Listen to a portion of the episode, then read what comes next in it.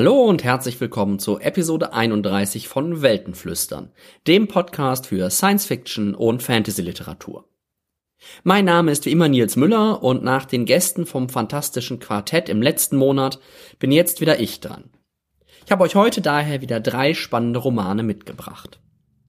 Bevor wir dazu kommen, gibt es aber wieder einiges an Nominierten für diverse Awards. Da es gleich drei Awards sind, liste ich euch diesmal nur die nominierten Romane auf. Fangen wir an mit den Hugos. Nominiert als bester Roman äh, bei den Hugo Awards ist von John Scalzi The Collapsing Empire, von Kim Stanley Robinson New York 2140, von Anne Leckie Provenance, von Yoon Ha Lee Raven's Stratagem, von Merle Lafferty Six Wakes und von N.K. Jemisin The Stone Sky. Dann ist auch noch bekannt gegeben worden, sind auch noch bekannt gegeben worden die Nominierten für den Arthur C. Clarke Award, der ja tendenziell eher so einen britischen Schwerpunkt hat. Da sind nominiert A Sea of Rust von C. Robert Cargill, Dreams Before the Start of Time von Anne Charnock, American War von Omar El Akkad, Spaceman of Bohemia von Jaroslav Kalfar, Gather the Daughters von Jenny Melamed und Born von Jeff Vandermeer. Und dann sind auch noch die Locus Awards bekannt gegeben worden, also nicht die äh, Preisträger, sondern die Nominierten.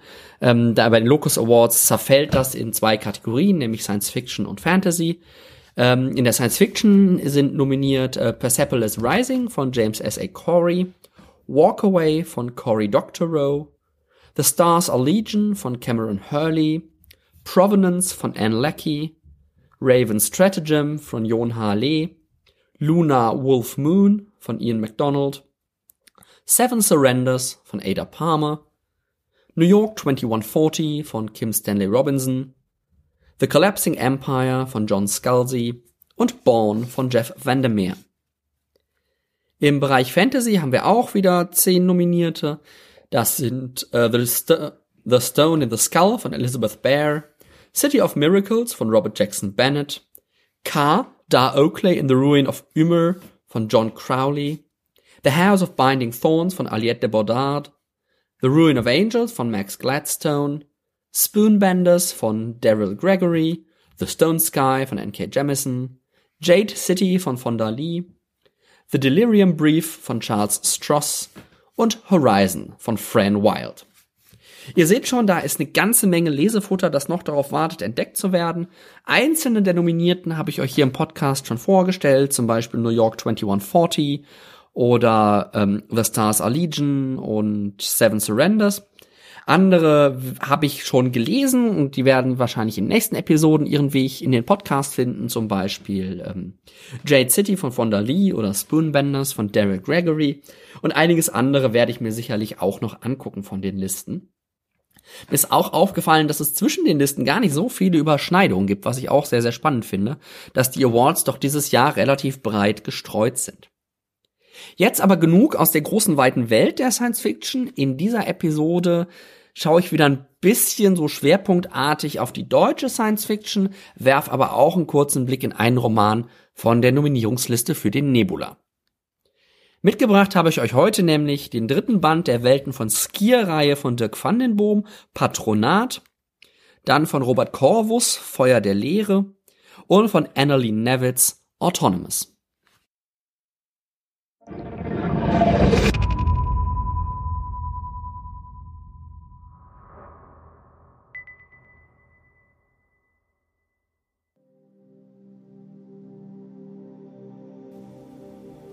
Von hier unten betrachtet, in einer klaren Sternennacht wie dieser, hatte das Trümmerband etwas Poetisches.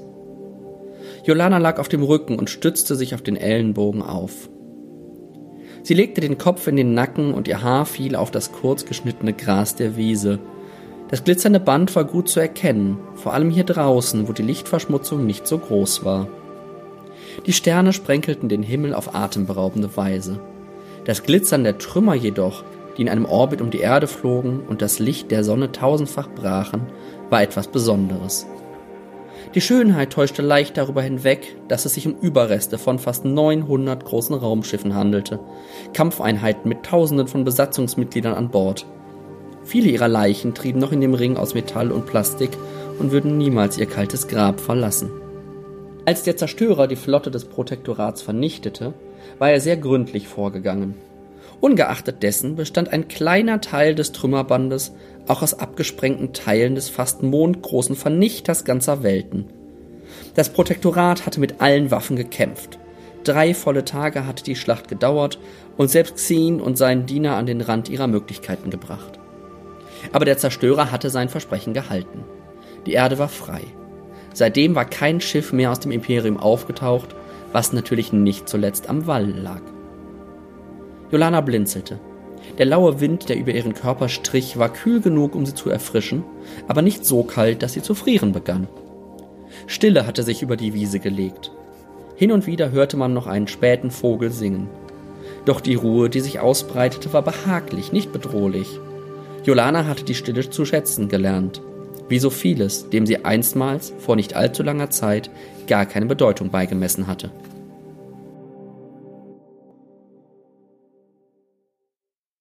Wir sind wieder zurück in der Zukunft der Menschen als Teil des Reichs der Skier. Und das Buch, was ich euch mitgebracht habe und aus dem ihr gerade den Anfang gehört habt, ist der dritte und vorerst letzte Band der Trilogie von Dirk Vandenboom. Und dieses Buch ist, wie die ersten beiden Bände auch, benannt nach einem der Pfeiler des Reiches der Skier, diesmal eben dem religiösen Patronat. Teil 1, äh, wo es um das politische Prinzipat ging, habe ich euch in Folge 20 vorgestellt. Und Teil 2, wo es eher um das militärische Protektorat ging, in Folge 25. Da könnt ihr auch nochmal nachhören, wenn ihr ein bisschen Details über die Welt wollt ähm, oder nochmal ein bisschen einen kleinen Einblick kriegen wollt, was in den ersten beiden Bänden passiert. Es lässt sich natürlich nicht so ganz vermeiden, wenn ich einen dritten Band hier bespreche, ähm, dass ich minimale Spoiler aus den ersten und zweiten Bänden euch äh, präsentieren muss, weil sonst kann ich über das Buch einfach gar nichts sagen. Wenn ihr jetzt nicht unbedingt nachhören wollt, worum es da geht, aber die euch auch nicht mehr dran erinnern aus den vorherigen Folgen, noch mal kurz zum Kontext. Es ist so, dass die Menschen von den Skier erobert wurden, also wirklich militärisch erobert und in ein föderales Reich integriert werden. Dann wurden sie 200 Jahre in eine Isolation geschickt, in der sie in, in technischer Fortschritt so ein bisschen zurückgenommen wurde, in der sie aber moralisch, ethisch ähm, weiter reifen sollten. Und die Handlung des ersten Bandes setzt im Grunde genau mit dem Ende dieser Isolationsphase ein und mit der Integration in das Reich der Skier. Jetzt ist es so, dass die Erde nicht einfach irgendein neues Mitglied dieses Reiches der Skir ist, sondern die Erde wird ganz schnell zum Brennpunkt von Konflikten zwischen den drei Säulen des Reichs. Also es geht gar nicht immer nur darum, dass es irgendwie um die Erde geht, sondern es geht ganz stark auch darum, dass sich eben Prinzipat, Protektorat und Patronat in die Haare bekommen. Dazu kommt, dass äh, auf der Erde sich in der Verbindung zu so einem alten, mystischen, so ein klassisches, ähm, die alten, die verstorbenen Alten, die verschwundenen Alten, Volk der Hatter findet. So ein ganz mythenumwobenes Volk, irgendwie so Geschichten, wo auch keiner so wirklich weiß, ob es sie wirklich gibt. Aber auf der Erde finden sich eben Beziehungen zu den Hatter. Und ähm, Band 1 ist dann eben auch weiter, also das ist alles, was ich jetzt erzählt habe, erstmal aus Band 1, find, ist atmosphärisch so ein bisschen so ein Polit-Thriller.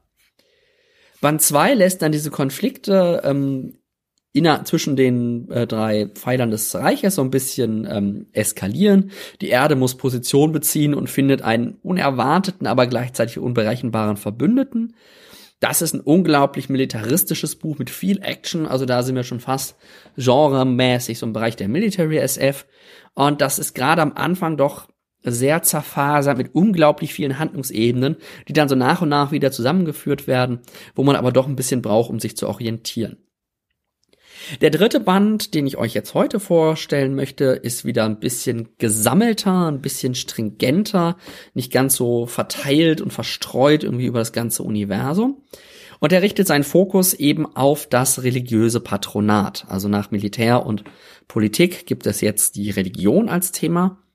Und entsprechend stehen dann auch die großen Fragen im Mittelpunkt. Ne? Die Fragen nach dem, woher kommen wir, nach dem, wohin, wohin gehen wir.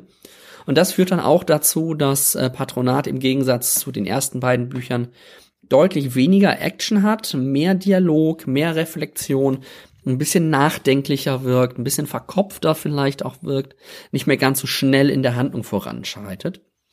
Ich hatte aber auch das Gefühl, das fand ich irgendwie ganz lustig, ist mir bei dem Band zum ersten Mal ernsthaft aufgefallen, ähm, dass zwischendurch mal so durchblitzt, dass Dirk Vandenboom auch für Perry Roden schreibt. Also er macht das zwar nicht ganz so häufig wie manche andere, aber er schreibt da eben auch den ein oder anderen Roman.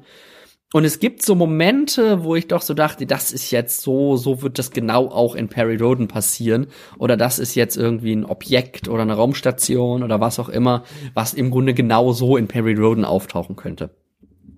Das fand ich hier ganz lustig, weil ich ja doch auch ganz gerne mal Perry Roden lese. Ähm, das ganze Buch ist so ein bisschen darauf hingeschrieben, dass äh, ein neuer Schauplatz eingeführt wird, zu dem ich jetzt gar nichts sagen möchte, an dem die Figuren dann aber zusammenkommen und an dem dann auch die Handlungsstränge so ein bisschen miteinander verschmelzen. Das heißt, wo dann auch die äh, Bögen aus dem ersten und dem zweiten Band ein bisschen aufgegriffen werden.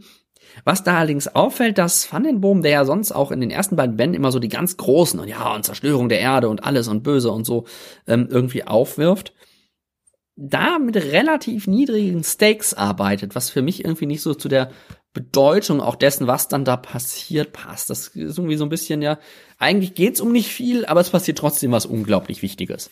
Das mag vielleicht realistisch sein, aber so für das, für die Spannung, für das Umblättern, das auf keinen Fall verpassen wollen, das unbedingt wissen wollen, was passiert, ist das natürlich so ein bisschen hinderlich.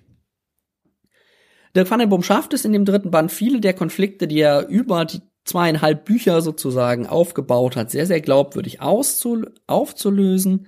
Ähm, er schafft es auch tatsächlich, diesen mythischen, mysteriösen Alten, den Hatter äh, und auch den Skier eine sehr, sehr tolle Hintergrundgeschichte zu verpassen, ähm, die ich jetzt so auch nicht unbedingt erwartet hätte. Ähm, da macht er also wirklich einige, einige Überraschungen, einige wilde Wendungen, die doch ähm, viele Dinge, die man vorher gelesen hat, in neuem Licht erscheinen lassen. Das übertreibt er vielleicht insofern, als dass man dann doch den Gefühl hat, dass er irgendwie mal so eine 180-Grad-Wendung macht und mal komplett in die andere Richtung geht, als das, das Gefühl, das man eigentlich hatte. Und das weckt natürlich so ein bisschen die Vermutung, dass er irgendwie im Laufe des dritten Bandes erfahren haben könnte, es gibt weitere Bücher in diesem Universum und dann muss man natürlich was anlegen, dass man dann wieder aufgreifen kann. Das heißt aber nicht, dass Band 3 irgendwie ein Übergangsband wäre oder so, sondern man merkt nur, dass Van den Boom nochmal wieder Ansatzpunkte schafft, an denen er äh, grundsätzlich weitererzählen könnte. Im Grunde schließt Band 3 die Reihe ähm, um die Reiche der Skier oder die Welten der Skier ähm, tatsächlich befriedigend ab, macht die Reihe tatsächlich zu einem sehr runden Ganzen. Dabei hat jeder Band seinen eigenen, nicht nur thematischen Schwerpunkt, sondern auch einen erzählerischen Schwerpunkt. Also das finde ich, kommt wirklich sehr, sehr gut rüber, dass man so merkt, okay, jetzt auch der religiöse Roman, der mehr reflektiv, ein bisschen philosophischer ist, in der Handlung dann eben auch ein bisschen langsamer. Und das, was passiert, berührt weniger so das Unmittelbare, was ich gerade auch sagte, das Unmittelbare jetzt muss aber und Gefahr und böse, böse, sondern eher so dieses große, was bedeutet das alles, warum sind wir hier, wo wollen wir hin, all diese Punkte. Und das Buch ist eben tatsächlich, oder die drei Bücher sind im Grunde eine Trilogie der Gewaltenteilung. Das ist jetzt auch nicht so, ähm, nicht so überraschend. Denn Van den Boom kann halt dann doch nicht verleugnen, dass er Politikwissenschaftler ist. Das merkt man seinen drei Romanen ähm, in der Reihe Die Welten der Skier deutlich an, aber ich meine das wirklich als Lob. Insgesamt ist die Welten der Skier Band 1 Prinzipat, Band 2 Protektorat und Band 3 Patronat eine großartige Space Opera, Menschen, Zukunftsgeschichten, Romanreihe. Band 2 vielleicht so ein bisschen nach unten absch, ab, äh, abfallend, aber 1 und 3 sind wirklich ganz hervorragend und 2 lohnt sich auch dazwischen zu lesen. Also insgesamt Welten der Skier von Dirk van den Boom, ganz dicke Empfehlung.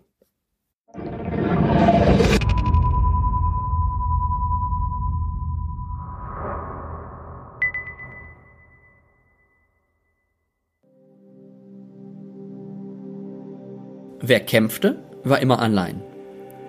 Der Helm registrierte den Schweiß auf Rilas Stirn und trocknete ihn mit einem warmen Luftstrom, bevor er in ihre Augen laufen konnte. Oberleutnantin Rila Egron Itara überlegte, dass die Zeit vor dem Gefechtskontakt die einsamste war. Das lag auch im Raumanzug. Das elastische Gewebe passte sich ihrer Körperform an, um Druckstellen zu vermeiden, und das Transplast des Helms war durchsichtig wie Luft. Aber das änderte nichts an dem Wissen, dass sie vollkommen vom restlichen Universum isoliert war. Der Anzug stand in keinem Austausch mit seiner Umgebung, und er operierte in 20 Atmosphären Druck ebenso zuverlässig wie im Vakuum. Er schuf eine hermetisch abgeschlossene Welt, die nur existierte, damit Rila in ihr lebte. Ihr Befehl lautete, der Neckbreaker auf ihrem letzten Flug den Weg zu bahnen. Sie steuerte den siebten Jäger im Geschwader Weiß, das die zweite Angriffswelle stellte. Vor ihr irgendwo in der Leere flogen die Kameraden von Rot, hinter ihr die von Grün. Im Navigationsholo blieben sie unsichtbar, die Triebwerke waren abgeschaltet. Den kaum messbaren Geschwindigkeitsverlust durch die Abbremswirkung des Raumstaubs auf ihrem Kurs und den Sonnenwind nahmen sie in Kauf, um die Ortung zu erschweren. Aus dem gleichen Grund hielten sie Funkstille. Wer kämpfte, war immer allein. Das hatte Rilas Nahkampflehrer gesagt. Er hatte es anders gemeint. Ihm war es um Selbstverteidigung gegangen. Wenn man überfallen wurde, dann wartete der Täter eine Situation ab, in der man unterlegen war, allein, isoliert. Beim Militär hatte man Kameraden. Aber hier draußen sah Rila sie nicht. Wenn sie das Signal zum Abbruch verpasst hätte, wären alle anderen umgedreht und sie wäre ahnungslos weitergeflogen, immer näher an Golata, die Militärwelt der Giats, heran. Für den Moment gab sich der Anzug zufrieden. Der Luftstrom in ihrem Helm versiegte. Und wieder geht es in die Gefilde deutscher Science Fiction. Ihr seht, meine Episode 20 hat dann doch ihre Wirkung gezeigt. Was ihr gerade gehört habt, war der Anfang des Romans Feuer der Lehre von Robert Corvus. Er ist sozusagen ein bisschen der erste Band äh, in diesem Universum und der zweite Band, der im selben Universum steht, aber wenn ich das richtig mitbekommen habe, nicht die Geschichte unmittelbar fortsetzt. Das Imago-Projekt ist Anfang April diesen Jahres erschienen. Ich kannte von Robert Corvus ja bisher noch nicht ganz so viel. Ich habe seinen ähm, Roman Grauwacht hier im Podcast ja auch schon vorgestellt. Sonst habe ich von ihm in erster Linie schon einige Perry Roden Hefte gelesen. Deswegen fand ich es natürlich spannend, jetzt auch mal einen langen Science-Fiction-Roman von ihm mir äh, vorzunehmen oder ein Space-Opera-Roman. Grauwacht war ja auch in gewisser Weise durchaus äh, als Science-Fiction einzuordnen. Aber fangen wir mal an. Worum geht's hier? Was passiert hier? Und wer zum Teufel ist Rila? ähm, machen wir mal zwei Schritte zurück und gucken wir uns erstmal die Welt an, in der der Roman Feuer der Lehre spielt. Das Setting ähm, des Romans erinnert doch mich sehr an Battlestar Galactica oder auch äh, The Stars Are Legion, das ich euch in Episode 26 vorgestellt habe. Die Milchstraße ist irgendwie, weiß nicht, ob vollständig oder fast vollständig, auf jeden Fall großflächig erobert worden von den Djiats, die ja auch gerade schon mal genannt wurden in dem Text. Und die letzten überlebenden Menschen sind auf der Flucht in einem Schwarm von sehr, sehr unterschiedlichen Raumschiffen. Die spielen eine ganz große Rolle, diese unterschiedlichen Raumschiffe, deswegen gehe ich da gleich ein bisschen ausführlicher ein. Erstmal ist es aber wirklich dieses Battlestar Galactica Setting, im Grunde Menschen im Schwarm fliehen irgendwo durchs, äh, durchs Universum durch die Milchstraße und hoffen, dass sie überleben. Gerade im Kampf mit diesen Djiats. Wer ist jetzt Rila, die wir gerade gesehen haben? Rila ist auf der einen Seite eine sehr, sehr gute Bomberpilotin. Das ist vielleicht schon angeklungen in der Textpassage, die ich gerade vorgelesen habe. Auf der anderen Seite, ist für den Roman aber auch sehr, sehr wichtig, ist sie die Tochter der Admiralin Demetra, also der Chefin des ganzen Schwarms. Sie ist äh, ihre Tochter. Und ähm, dann ist sie auch noch die Schwester des Biologen Starn, der ebenfalls eine wichtige Rolle in dem Roman spielen wird, den wir jetzt in dem Intro aber nicht kennengelernt haben. Was passiert jetzt hier? Was heißt die Szene, die ihr gerade als Einstieg gehört habt? Was, was, was geht da los? Was ist da vor? Was geht da vor? Ähm, das Buch setzt ein mit einem Angriff der Menschen auf eine Industriewelt der Dschihad. Und der Angriff gelingt auch im Großen und Ganzen, aber das heißt nicht, dass die Menschen irgendwie gewonnen hätten, sondern nur, dass sie ein bisschen Zeit rausgeschunden haben, ein bisschen weiter reisen können im Grunde. Ähm, nach dem Angriff fliehen die Menschen dann weiter munter durch die, durch die Milchstraße und finden einen Planeten, der sehr, sehr viele Ressourcen verspricht, also Nahrung und Treibstoff und all solche Dinge, der allerdings besiedelt ist. Und ab da wird der Roman im Grunde so eine Art Erstkontaktgeschichte. Worum geht's jetzt eigentlich wirklich, wenn man hinter die Handlung guckt? Da ist erstmal die ganz große Frage, wie organisieren die Menschen den Schwarm? Denn der Schwarm, wie ich es gerade schon angedeutet habe, ist ein Verbund aus ganz, ganz vielen unterschiedlichen Schiffen, die jeweils ihre komplett eigenen sozialen Ordnungen haben. Die drei größten Schiffe, die da eine Rolle spielen, das ist einmal die Marlin. Ähm, die Marlin ist so ein klassisches militärisches Menschenschiff, also da, da kann man sich so jede, jedes Klischee aus Battlestar Galactica oder ähm, die Enterprise irgendwie drunter vorstellen. Ähm, so politisch ist das ein demokratisches, ein demokratisches System, wo es eine Gewichtung nach Kompetenzen gibt. Das heißt, wenn es irgendwie militärische Fragen geht, werden die zwar demokratisch abgestimmt, aber die Militärkompetenz entscheidet im Grunde darüber, ähm, wie stark Stimmen gewichtet werden. Das finde ich ein interessantes System, ähm, gerade wenn man das so ein bisschen nach, nach verschiedenen Fachbereichen sozusagen differenziert, hat natürlich auch seine Schwierigkeiten, die in dem Roman durchaus auch ähm, angesprochen werden.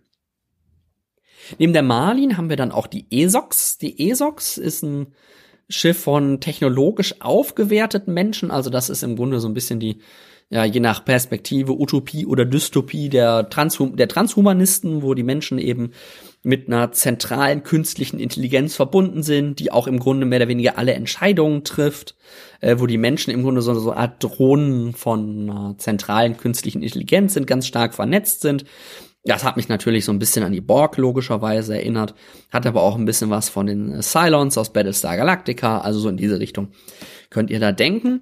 Und die ESOX ist insofern wichtig, die spielt erstmal direkt keine Rolle an sich, aber da gab es wohl irgendwie einige Zeit, bevor die Handlung einsetzt, einen großen Aufstand, der niedergeschlagen wurde und wo gerade die Familie um Rila, Demetra und Stan irgendwie auch eine ganz, ganz wichtige Rolle gespielt hat in der Niederschlagung dieses Aufstandes und deswegen als Hintergrund für die drei Figuren eine relativ wichtige Rolle spielt. Neben den hochtechnisierten ESOX haben wir dann auch noch die Squid. Die Squid ähm, ist mehr ein biologisches Wesen als ein Schiff. Das fand ich auch ganz spannend. Das hat mich natürlich gerade, wenn ich Perry Roden lese, so ein bisschen an die Sprosse erinnert, die gerade in Perry Roden so durch die Gegend fliegen.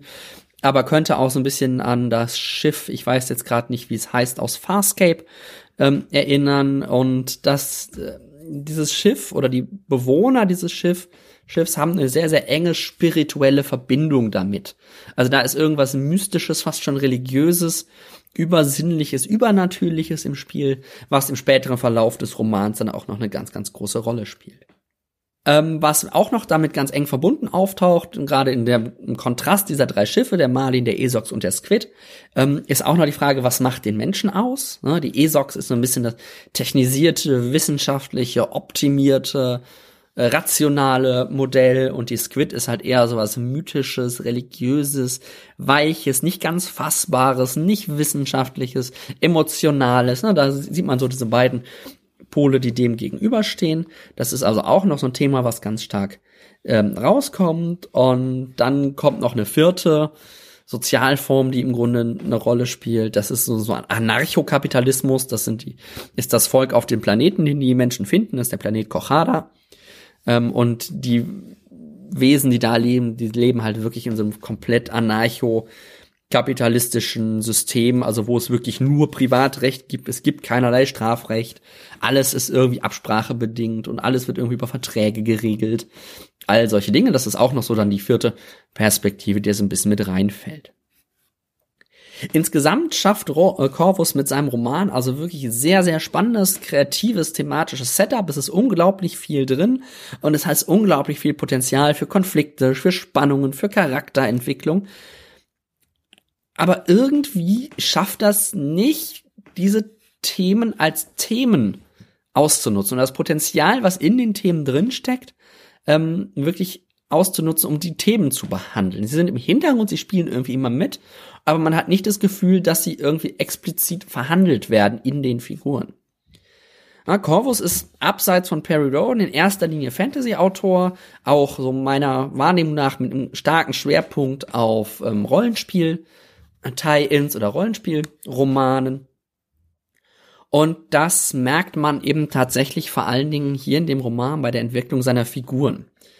Ja, es ist ein unglaublich konfliktreiches Setting, aber er begrenzt sich dann doch auf Familienkonflikte, auf eine Liebesgeschichte und auf eine individuelle spirituelle Reise. Da fehlt so ein bisschen der, der, der Griff in das große Ganze.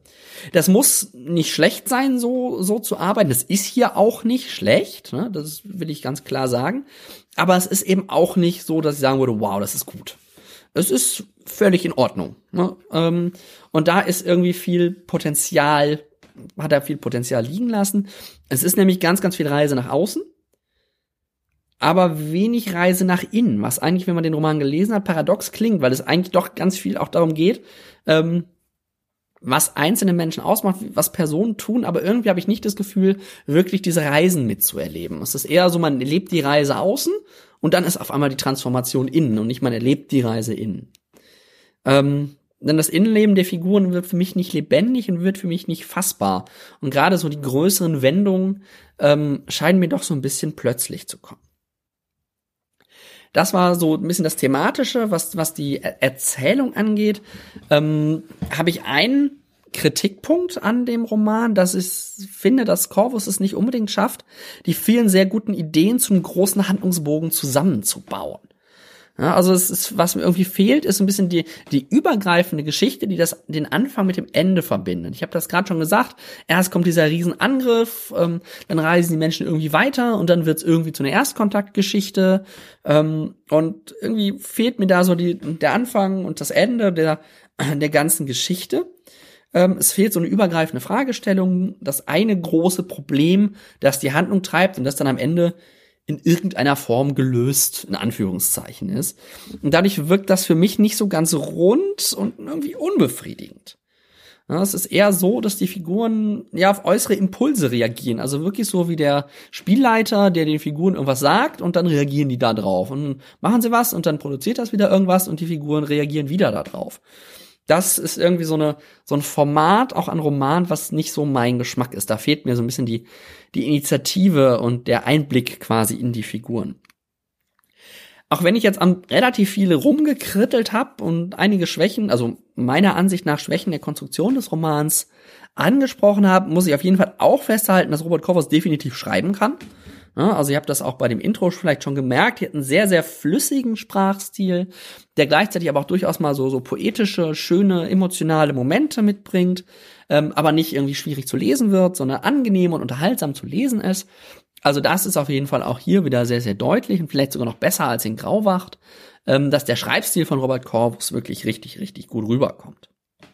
Insgesamt bleibt mir zu Feuer der Lehre zu sagen, es ist ein gut zu lesender Roman, der unglaublich viele interessante Ideen hat und zeigt, aber dann leider nicht so wirklich nutzen kann.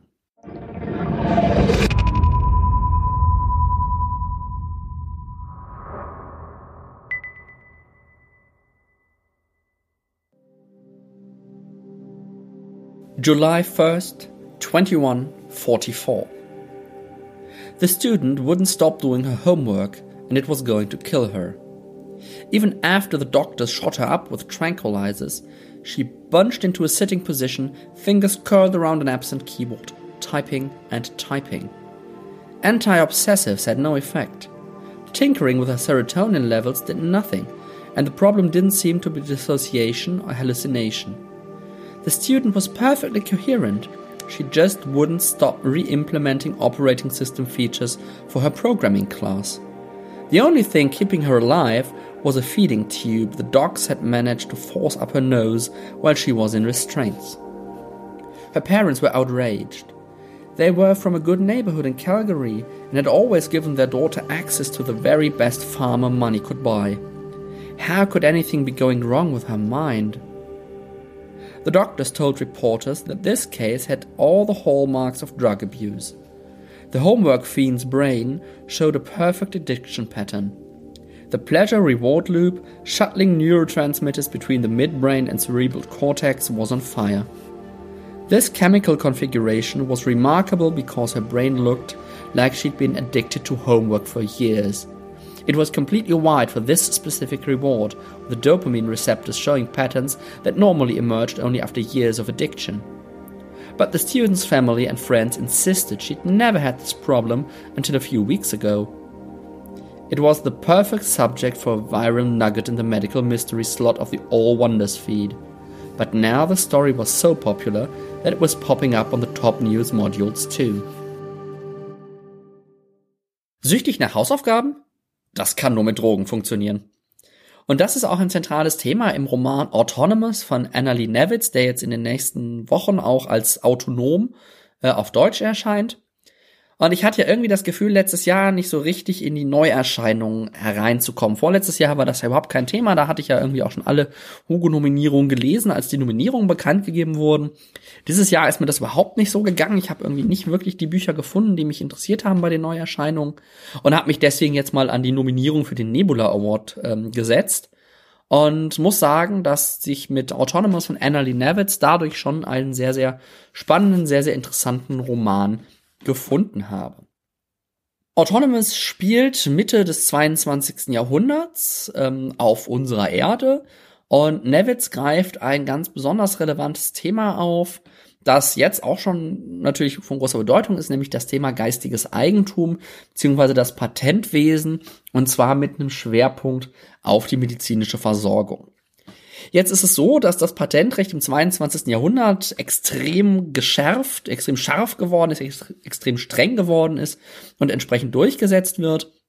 Es gibt aber natürlich trotzdem sogenannte Piraten, die Medizin und andere Mittelchen, ne, ihr ahnt schon, in welche Richtung das geht, wenn ihr gerade das Intro gehört habt, ähm, nachbauen, um sie breiter verfügbar zu machen. Das ist tatsächlich weniger ein kriminelles Bereicherungsmotiv, was diese Piraten verfolgen, sondern es ist eher ein aktivistisches, befreiendes ähm, Prinzip, dass sie eben sagen, ähm, diese Patente, diese äh, Drogen- und Medizin, ähm, lasse ich erstmal dahingestellt, sollen einfach breiter verfügbar sein, nicht nur für die ganz Reichen, die sich die Dinger dann tatsächlich leisten können. Und es gibt dann daneben auch eine legale Szene der freien Labors, die eben im Grunde in Konkurrenz zu den Pharmaunternehmen stehen, versuchen eigene Mittel zu entwickeln und diese dann aber eben nicht patentieren, sondern frei verfügbar machen. Eng verbunden mit diesem Patentwesen ist das ähm, mittlerweile im Alltag Drogen, Doping, irgendwelche Zusätze und Mittelchen äh, unglaublich weit verbreitet sind, gesellschaftlich eigentlich komplett akzeptiert und jeder nutzt es in der einen oder anderen Form. Und auch diese werden, wie ich gerade schon angedeutet habe, von den Pharmafirmen kontrolliert. Das heißt, das sind die Firmen, die diese Mittel herstellen und wer sich die Mittel leisten kann, hat eben was Konzentrationsfähigkeit, körperliche Leistungsfähigkeit, Wachheit und so weiter und so fort. Einen gewaltigen Vorteil gegenüber allen anderen. Neben diesem Patentsystem und diesen Drogen haben wir noch ein weiteres System sozusagen, das die äh, diese Zukunft auszeichnet. Das ist ein System, was mich sehr an Leibeigenschaft erinnert, aber eben nicht auf einer mit Gewalt erzwungenen Ebene, sondern eher auf einer vertraglichen Ebene. Ne? Das ist dann auf, auf Englisch Indenture ähm, gemeint, also irgendwie so eine vertragliche Verpflichtung, eine, eine Unterlegenheit, eine Unterordnung qua Vertrag. Ähm, und viele Menschen werden in so eine Verpflichtung hineingeboren äh, oder sind irgendwann gezwungen, sie einzugehen, weil man irgendwie pleite ist oder ein Medikament braucht. Ähm, all das sind so Gründe sozusagen, sich einer Person zu verschreiben, sich einer Person ja doch zu verkaufen in gewisser Weise auch. Und ähm, dadurch ist natürlich auch die Mobilität ganz ganz stark eingeschränkt und die Zulassung zu so eigenständiger Arbeit, selbst zu entscheiden, was man tun darf, wird über kostenpflichtige sogenannte Franchises reguliert. Also sind Genehmigungen im Grunde, Lizenzen, dass man irgendwie das machen darf, was man will oder dass man irgendwie in einen bestimmten Raum reisen darf. Das ist also wirklich ein ganz, ganz enges, ganz, ganz restriktives System, in dem die Leute da leben. Jetzt haben wir in dieser Welt nicht nur Leute, Menschen, sondern auch mittlerweile ähm, Menschen ähnlich. Ich weiß gar nicht, ob sie wirklich aussehen wie Menschen, aber sie, sie werden irgendwie mit ihnen wird interagiert wie mit Menschen. Ähm, Androiden.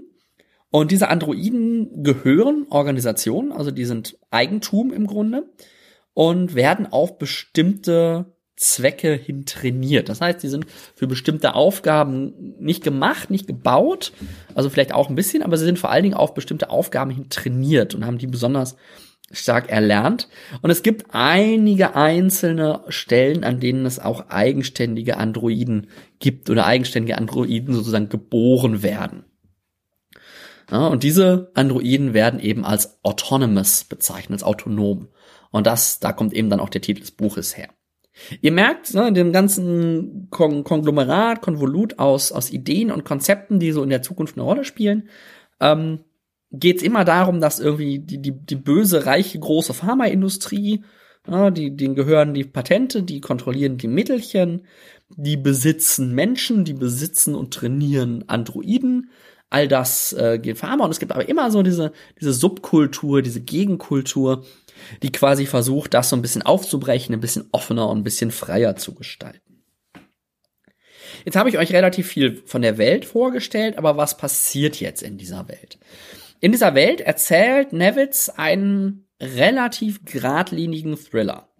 Hauptfigur dabei ist Jack und Jack ist so eine Patentaktivistin. Das ist eine Piratin, irgendwie, die sich gegen das Patentsystem stellt. Und sie baut die Droge Security oder Security nach und verkauft sie auf dem Schwarzmarkt. Merkt dann aber über Medienberichte, dass diese Droge oder zumindest ihr Nachbau unerwünschte Nebenwirkungen hat. Und diese Nebenwirkungen haben wir, das ist jetzt für euch wahrscheinlich keine Überraschung mehr, gerade in dem Intro kennengelernt.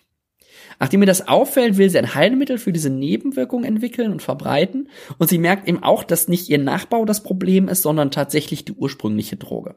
Und entsprechend will sie natürlich die ursprüngliche Dro äh, die Firma hinter der Droge, die Firma Sexy, ähm, zu Fall bringen.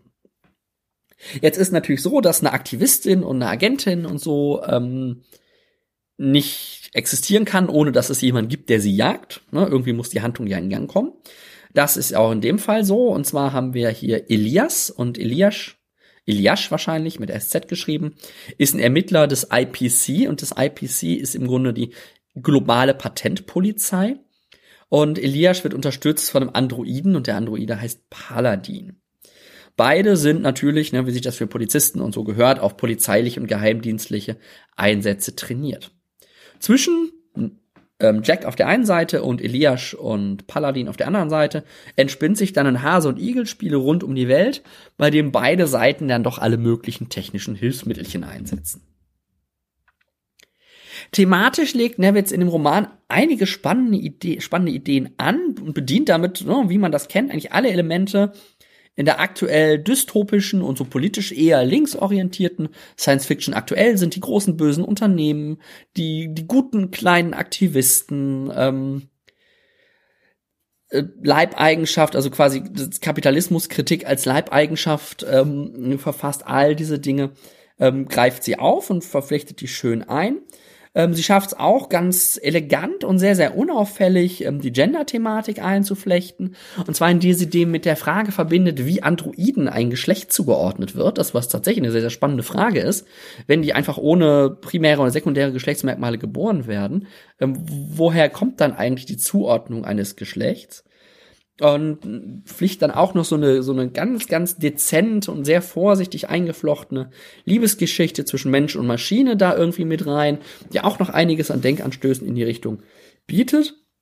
Macht also hier jetzt auch implizit sehr unterschwellig, gar nicht so groß, ähm, das ganze Thema Queerheit und ähm, binäres, nicht-binäres Geschlechterbild und so weiter und so fort zu einem Thema des Romans, aber ohne dass es ein Thema ist. Und das fand ich sehr, sehr angenehm, dass das einfach so mitschwingt und selbstverständlich ist oder eben auch im 22. Jahrhundert noch bestimmte Fragen einfach aufwirft. Diese ganzen technischen und politischen Themen, die ich gerade angesprochen habe, fungieren hingegen im Grunde mehr oder weniger als Hintergrund für die Thriller-Handlung. Ja, also die werden nicht verhandelt, dass es jetzt irgendwie unbedingt in der, in dem Thriller oder in den Personen darum geht, dass irgendwie die einen Konflikt in sich austragen müssen oder so, sondern das ist im Grunde das, was in der Handlung passiert, ist auch das, wie die Themen verhandelt werden.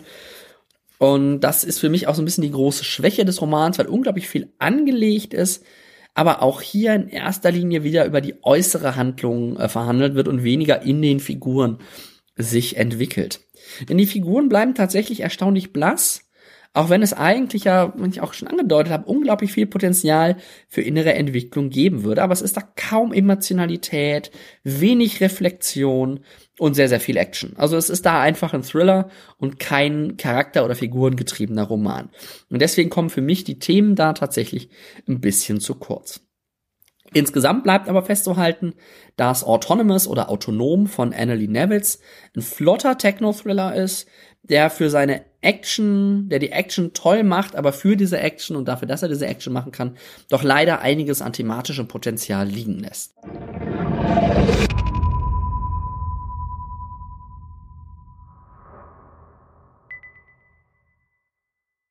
So, das war's dann auch schon mit der 31. Episode von Weltenflüstern. Ich hoffe, es waren für euch wieder einige interessante Buchtipps dabei. Alle drei Bücher die aus dieser Episode gibt's ja dann mittlerweile oder zumindest in ein paar Wochen auch auf Deutsch. Wenn ihr mir Kommentare zu der Episode hinterlassen wollt, könnt ihr das sehr gerne tun. Am besten direkt auf der Webseite unter weltenflüstern.de slash 31. Wenn euch die Episode gefallen hat, abonniert Weltenflüstern doch einfach über die Webseite. Da findet ihr den Link zu iTunes, zum Podcast-Feed. Ähm, ihr könnt das also da abonnieren, wo ihr eure Podcasts hört. Ihr könnt natürlich aber auch die Episoden einfach auf der Webseite nachhören. Ganz neu könnt ihr jetzt auch äh, diese Episode und nach und nach dann auch die älteren Episoden äh, in vollständiger Fassung auf YouTube nachhören. Sucht da einfach mal nach dem Weltenkreuzer oder nach Weltenflüstern da müsstet ihr das dann relativ problemlos finden. Link dazu gibt es natürlich auch auf der Webseite.